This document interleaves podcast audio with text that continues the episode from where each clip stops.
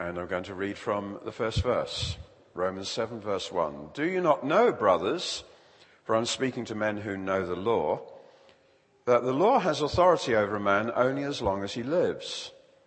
For example, by law, a married woman is bound to her husband as long as he is alive. But if her husband dies, she's released from the law of marriage. So then, if she marries another man while her husband is still alive, she's called an adulteress. But if her husband dies, she's released from that law and is not an adulteress, even though she marries another man. So, my brothers, you also died to the law through the body of Christ, that you might belong to another, to him who was raised from the dead, in order that we might bear fruit to God. For when we were controlled by the sinful nature, the sinful passions aroused by the law were at work in our bodies, so that we bore fruit for death. But now, by dying to what once bound us, we have been released from the law, so that we serve in the new way of the Spirit, and not in the old way of the written code. This continues what we've been looking at over recent weeks, recent chapters here in Romans, where Paul is so concerned that the people to whom he is writing should understand just what the grace of God means, what it means to be living in the grace of God. In chapter 6, verse 14, he has made a statement. He says, you're not under law, but under grace. Now, what does that mean? Does it mean that you now disregard all laws? What does it mean? Paul has come at it from different angles, looking at it one way, looking at it another, simply because this is the very heart of the Christian message. This is our gospel. This is our good news, the gospel of grace. People very often make references to the faith community or the great world religions as if they're all really basically the same, just different slants on the same basic truth. No, the Christian message is not just part of a faith community, it is unique. We were singing earlier, his name, unrivaled, stands alone. There is only one God and one way to God, and that is through the Lord Jesus Christ, and it's all about grace. So what does grace mean? Is all discipline then legalism? Does sin really matter if we're in the grace of God? These are issues that Paul has been looking at. And now he looks at it again in a different way in chapter 7. And as we come into chapter 7, it's ever so important that we keep in mind the wider context of what Paul is saying. If we home in on the details, we'll miss our way. So Paul is continuing to consider this matter of grace and law. What does law do? What can't it do? What does it mean to be in grace? And he starts with some general principles just to illustrate what he's saying. And it's important to see that these two principles that he refers to in the section that we read, verses 1 through to 6, these two principles are illustrating a point. When you see an illustration, you look at the illustration and then look at the point. The danger is that you home in on the illustration and miss the point. So they're illustrating a point, they're general principles. And the first one is this matter of law. He says, don't you know, brothers, that the law has authority over a man only as long as he lives? That's a general principle that law only applies to you as long as you're alive. It's irrelevant to start discussing, as some people do discuss, well, what kind of law is he talking about here? Is he talking about the law of Moses? Is he talking about law in general? That's irrelevant. It's just a general principle that the law can only touch you as long as you're alive. It could be the law of Moses. It could be British law, it could be European law, it could be tax law, motoring law, any kind of law. It only touches you as long as you're alive. It's a general principle. Death ends our obligation to law.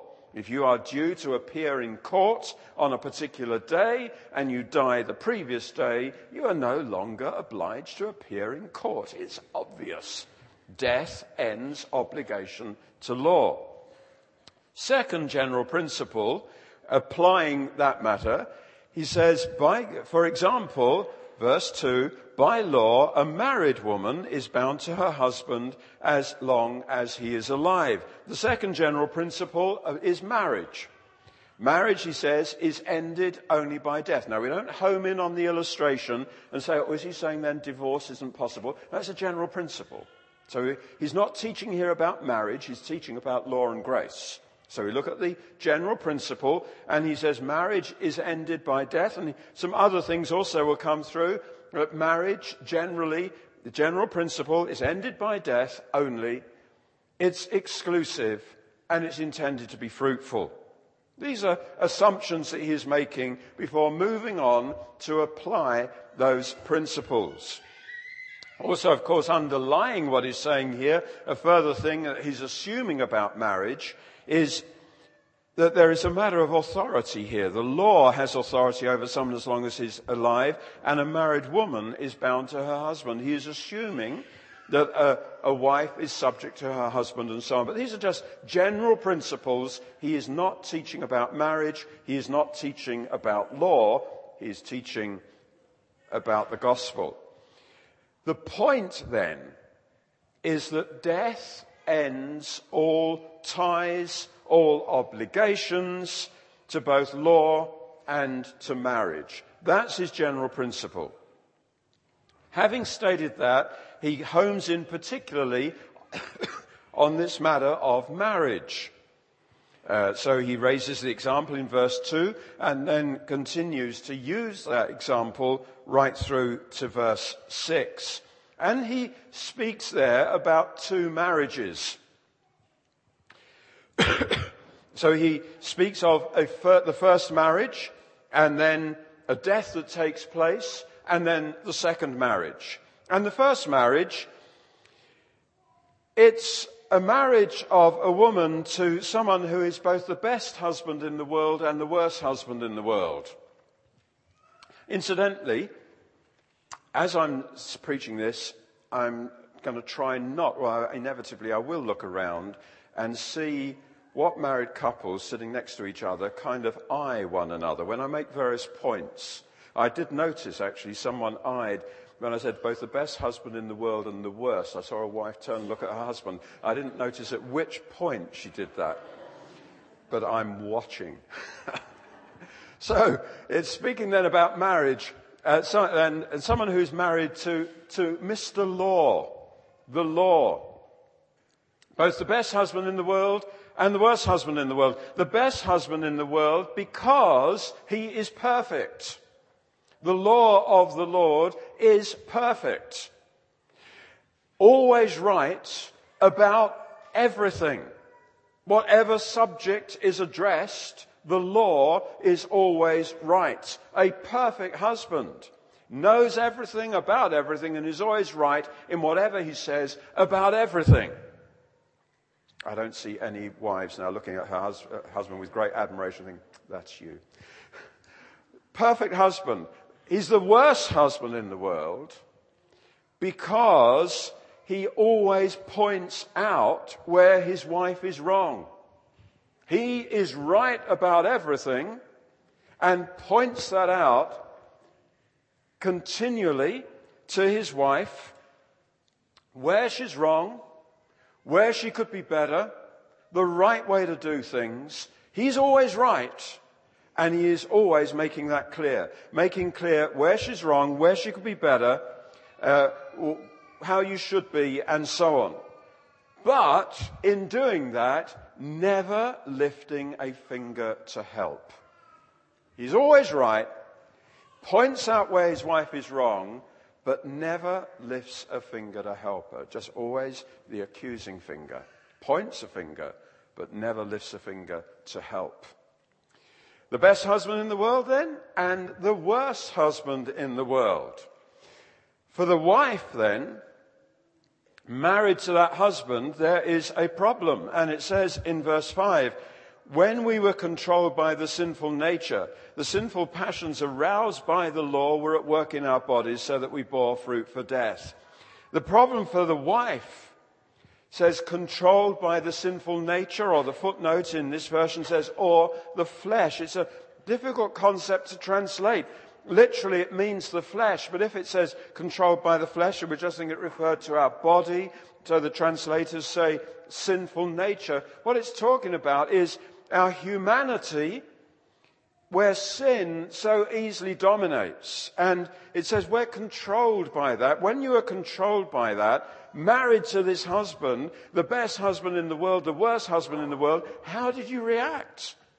Well, he's telling you what's right, but he's not helping you. You're controlled by the flesh. The flesh dominates, and there is a major problem. There's nothing to check the inclinations, the tendency of your human nature. And you're living with this impossible husband. And it's a fruitful marriage. Marriage is intended to be fruitful, and this is a fruitful marriage. It says, we bore fruit for death. Married to law.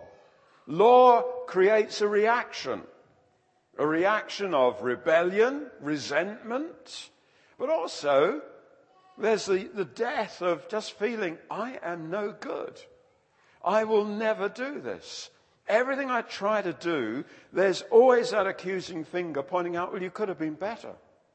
Because actually, what is required is perfection. And nothing I ever do achieves that. So this relationship, husband and wife, Mr. Law, always right. And you're dominated by just being human. And so you rebel against that. There's resentment, but a general sense of, I am really no good. I will never make the grade. I will never jump through all the hoops. I will never come up to expectation. What's the point? What's the point? Bearing fruit for death. Remember what Paul is talking about here? He's talking about religion or grace. Many people see religion like that. It's a matter of jumping through the hoops. It's a matter of trying to fulfill people's totally unrealistic expectations. I can't be good at everything I do. I've always done something wrong. And some people view Christianity like that, as just a religion that is always pointing out you're not good enough. You've failed yet again. The standard is there, and you are here, and somehow you're never going to make it because no finger is ever lifted to help you. So there's the situation. Rules never help us. Laws don't help us. Other people's expectations don't help us. They don't produce anything that pleases God because the whole thing is lifeless. That's the marriage. That's the first marriage. Now, what Paul is saying here is, by law, a married woman is bound to her husband as long as he is alive. But if her husband dies, she's free. She is free to marry someone else. She can't marry anyone else while he's alive, but if he died, you're free to marry someone else. The problem here, of course, is that Mr. Law is not going to die. So Paul, in the interest of the truth, turns the illustration round in verse 4. And he says, so my brothers, you died. Or a better translation, you were put to death. So he twists the story. A wife can't remarry as long as her husband is alive. So you died. You were put to death so that you could belong to someone else. Only death, Paul is saying, in this, as a general principle, he's not expounding teaching about marriage and divorce or whatever. General principle, only death ends a marriage.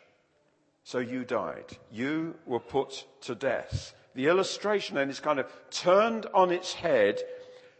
We die so that we are then free to remarry. You were put to death through the body of Christ so that you might belong to another. And that, of course, is referring to all that he's been dwelling on in chapter 6. Back in chapter 6, dealing with the same issue. He says in verse 3 of chapter 6, don't you know that all of us who were baptized into Christ Jesus were baptized into his death? And then verse 5, if we've been united with him like this in his death, we'll be united with him in his resurrection. And so on. It's talking about the death of Christ. He died having identified with us, identifying with us who are sinful. He takes our sin. He then suffers the consequences of sin that we deserved. He's dying in our place, but identifying with us. So when he dies, it's as if we died. The identity that we had, he takes, and he suffers the consequences. That identity died at that point. Up to that point, we were a sinner. We were under the law of God, condemned by law. We died. We were put to death. When Jesus died, his death was a substitution. He's dying on the cross as a substitute for the countless millions who will believe in him, accept him as their Savior, and say, you are my substitute. You are suffering what I deserve. When he did that, we died. Now Paul is saying, death ends a marriage, even your death. So you were put to death through the body of Christ. When Christ is dying, you're dying, so that you are now free to remarry. When we die, we leave a grieving spouse. Mr. Law has been bereaved. Mr. Law has lost his hold on us. He has lost us forever. No longer can he accuse us. No longer can he tell us what to do. We've died. A baptism is a bit like a funeral service. Partly, the first bit, going under the water, it's also a resurrection.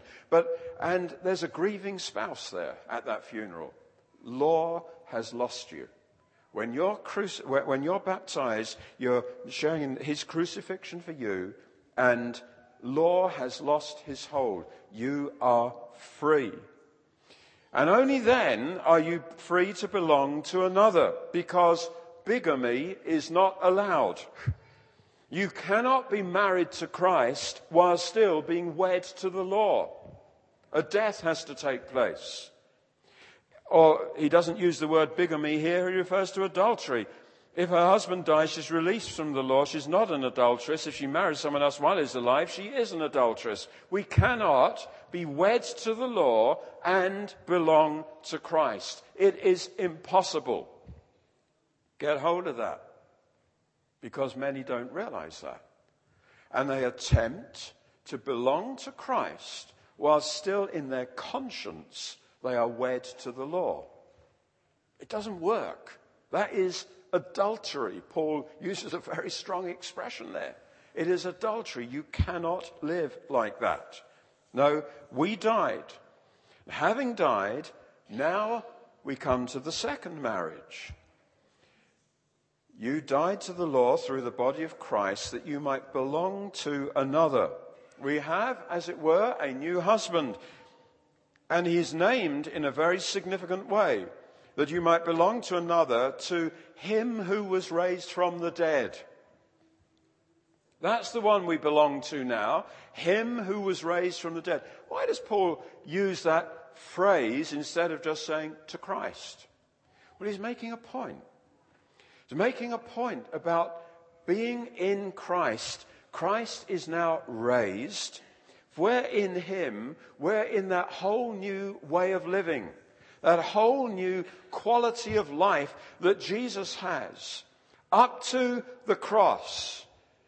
Prior to the cross and up to it, he is identified with humanity. He's identified with the law. He becomes identified with sin, our sin, and he certainly identifies with death. Up to that point, the law, sin, and death, that is the experience that he voluntarily entered into. And that is our experience. He died.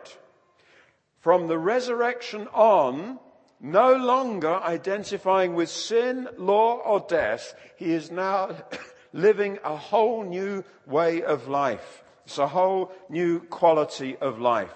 It says in chapter 6 and verse 10, the death he died to sin once for all, but the life he lives to God. That's what it means to be in the one who was raised from the dead. Living to God, not living to the flesh, not living to sin, not living to law, but living to God. That's his life now.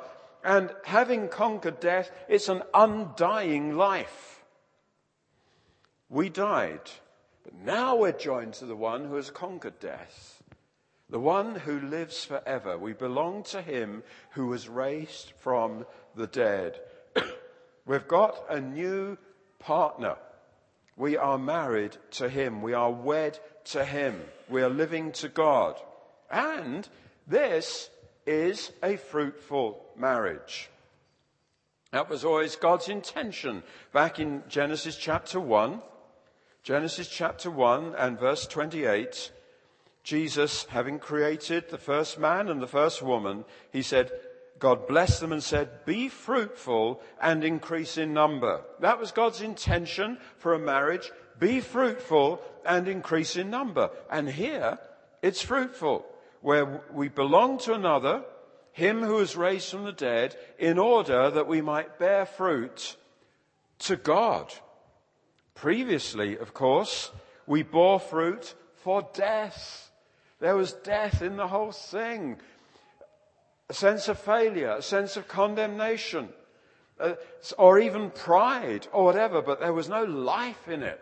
Now, to belong to him who was raised from the dead in order that we might bear fruit to God. This marriage is totally unlike the previous one. It is a very fruitful union, and we are producing what God wants. Producing what pleases God.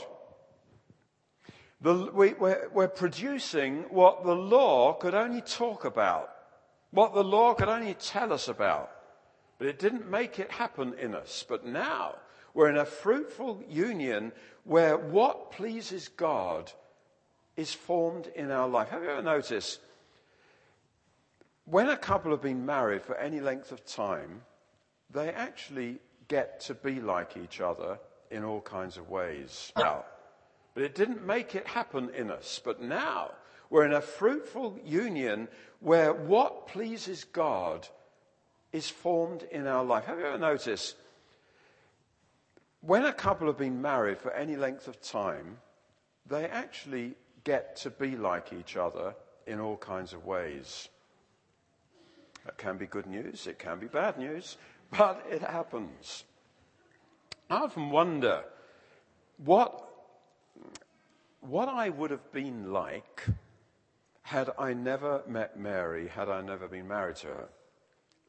I can safely say I would have been a pretty unpleasant character, because just living with Mary has changed me for the better, I hasten to say. And all kinds of, I can look back now to before I met her and before I married her, think of things that I thought, things that I believed, things that I did. And being married to someone changes you. In my case, I would say changed me for the better. I shudder to think what I would have been like, but you will never know, and I will never know. We're wed to the one, we belong to the one who was raised from the dead. It's a relationship that changes us. It's a relationship that makes us to become like him. It's a fruitful union.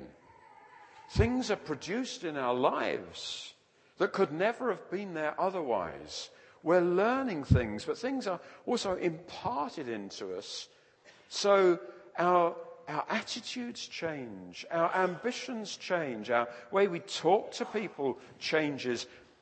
We're producing fruit for God. It's what God likes. It's what God wants. But it goes more than beyond that. It says in verse 6, but now by dying to what once bound us, We've been released from the law. The law just told us things. Now we're in a union with Christ. Dying to what once bound us, we've been released from the law so that we serve in the new way of the Spirit and not in the old way of the written code. The old way of the written code produced fruit for death. But now we're serving. Yes, we still serve, but it's the new way of the Spirit. This marriage is totally unlike the first one. It's a new way. And it's a new way of the Spirit because the Spirit of God is in us, changing us. It's the Spirit of Christ. We're wed to Him. His Spirit is in us. So we serve in a totally different way. Under the written code, it was you must, you should, you ought, you mustn't. And we saw all of that, the law telling us continually what's right, what's good, what we should do, what we mustn't do, and we couldn't live up to it. High level of expectations, we couldn't get there.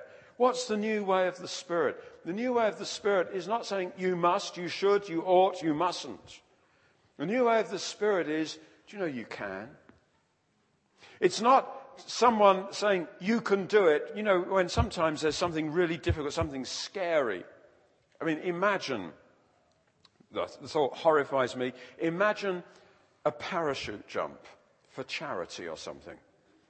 You've said you'll do it. You're up in the plane. Maybe two people in front of you, they've just gone, and now it's your turn. And you look at this open space, and you think, I can't do this. At least that's what I think. And I wouldn't do it. Anyway, I can't do it. And then someone says, you can do it. You know, I can't. So that's not what the Spirit does. And you can do it. Now, the Spirit comes into you so you can do it. The Spirit comes into you, enabling you. It's not a voice from outside. That's what Mr. Law was, a voice from outside. But he didn't lift a finger to help. This is the new way of the Spirit, where the Spirit of God comes into us, working in us to will and to do what pleases God. It's a whole new way of living. So we don't look at ourselves to see what we can do. We don't look inwards to see what our potential is. We look at our husband. We look at the one we belong to, and we see what he can do, and we see what his potential is. And His Spirit is in us. It's totally, totally different. It's not freedom from all restraints. Oh, you can do what you like then. No, we're still serving, but in a totally different way. It is no longer law. Now, one of the principles about marriage is it's exclusive. Bigamy is not permissible. Adultery is sin. If she marries another man while her husband is still alive, she's called an adulteress. But if her husband dies, she's released from that law and is not an adulteress, even though she marries another. Having been joined to Christ, we don't go back to the previous partner. We can't go back, actually, because we've died. But we don't go back in our affections. We don't go back in our thoughts. In other words, when we fail, as we do, when we fail, we don't suddenly go back to condemnation. We don't suddenly go back to the voice of Mr. Law saying, you shouldn't have done that. Do this and you will live. Sin, the wages of sin is death. You've sinned. That's what law tells us. No, we don't go back to that. We remain faithful to grace. We remain faithful to the one we now belong to because we are wed to a Saviour. Again, to refer to the two things that the lad said, he rescues us. That's one of the great revelation that came to Israel when they are slaves in Egypt. God says, I have come to rescue you. And you trace the number of times that is said through Scripture. I have come to rescue you. God's character is, He is a Saviour. We're not wed to law, we're wed to a Savior. When we fail, we don't go back to the previous husband. Say, I can't do it. I always fail. I'm condemned. No, the scripture is going to tell us in chapter 8, therefore there is now no condemnation for those who are in Christ Jesus. Condemnation belongs to the first marriage. We're not in that now. We now belong to a Savior who lifts us up, who shows grace to us, who heals us, who stands us on our feet, not condoning what goes wrong, but not condemning us for what goes wrong, because he's full of grace and full of truth. We don't live in the past. It is possible to come out of a relationship into something new, but in your memory and in your conscience, you still live in that previous relationship. And you still hear the voice of that previous relationship. Let's refer to the years I've spent with Mary, which has been for my great benefit. But one of the things that I've often had to say to Mary, and I hope it's okay to say it now, but Mary's upbringing was not good. Her mother was very controlling, very condemning, and so on. And certainly in the early years of our marriage, I would often have to gently say to Mary, I'm not your mother. Because that was the voice she was always hearing.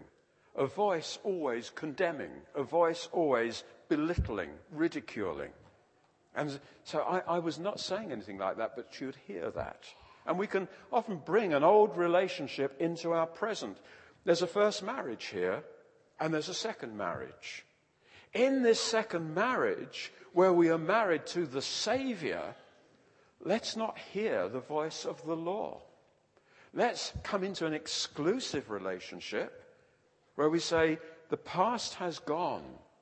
Yes, we need to be transformed by the renewing of our mind, so we're not hearing that voice anymore.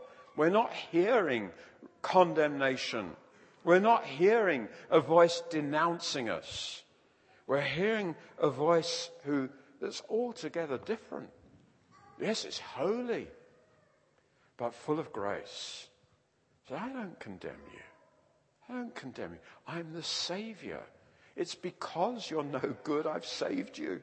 And I will save you. And nothing and no one can ever snatch you out of my hand. You are saved. You're forgiven. You're redeemed. Let's hear the voice of our new relationship. And not in that new relationship, keep harking back to the past.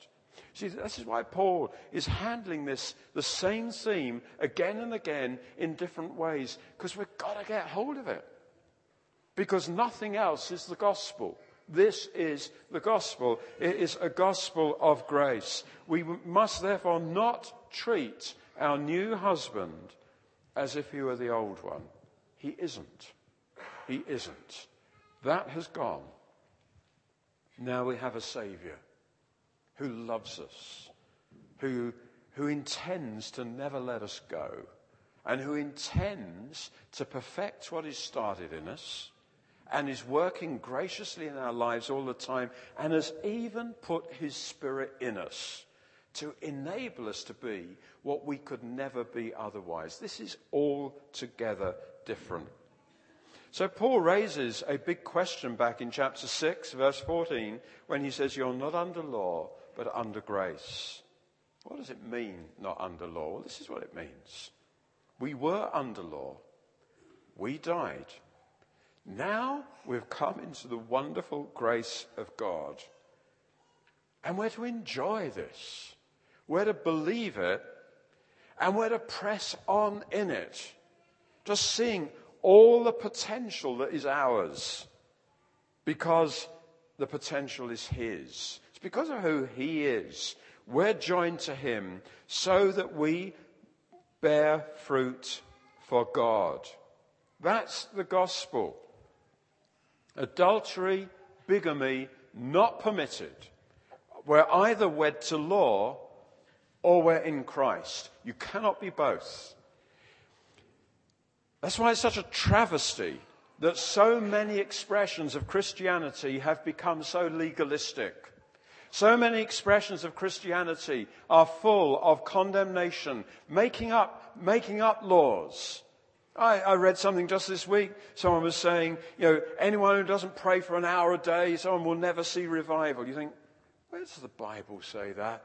We come up with laws, we make standards, hoops people have to jump through. And Christianity is so often full of you mustn't, you must, you shouldn't. No. That's the first marriage. Now we're in the grace of God. The grace of God is so wonderful that we want to press on with God. It's not you must press on. I want to press on. And I can, because His Spirit is in me. And when I fall, there is grace that scoops me up, puts me on my feet again and says, I don't condemn you, press on. It's wonderful grace.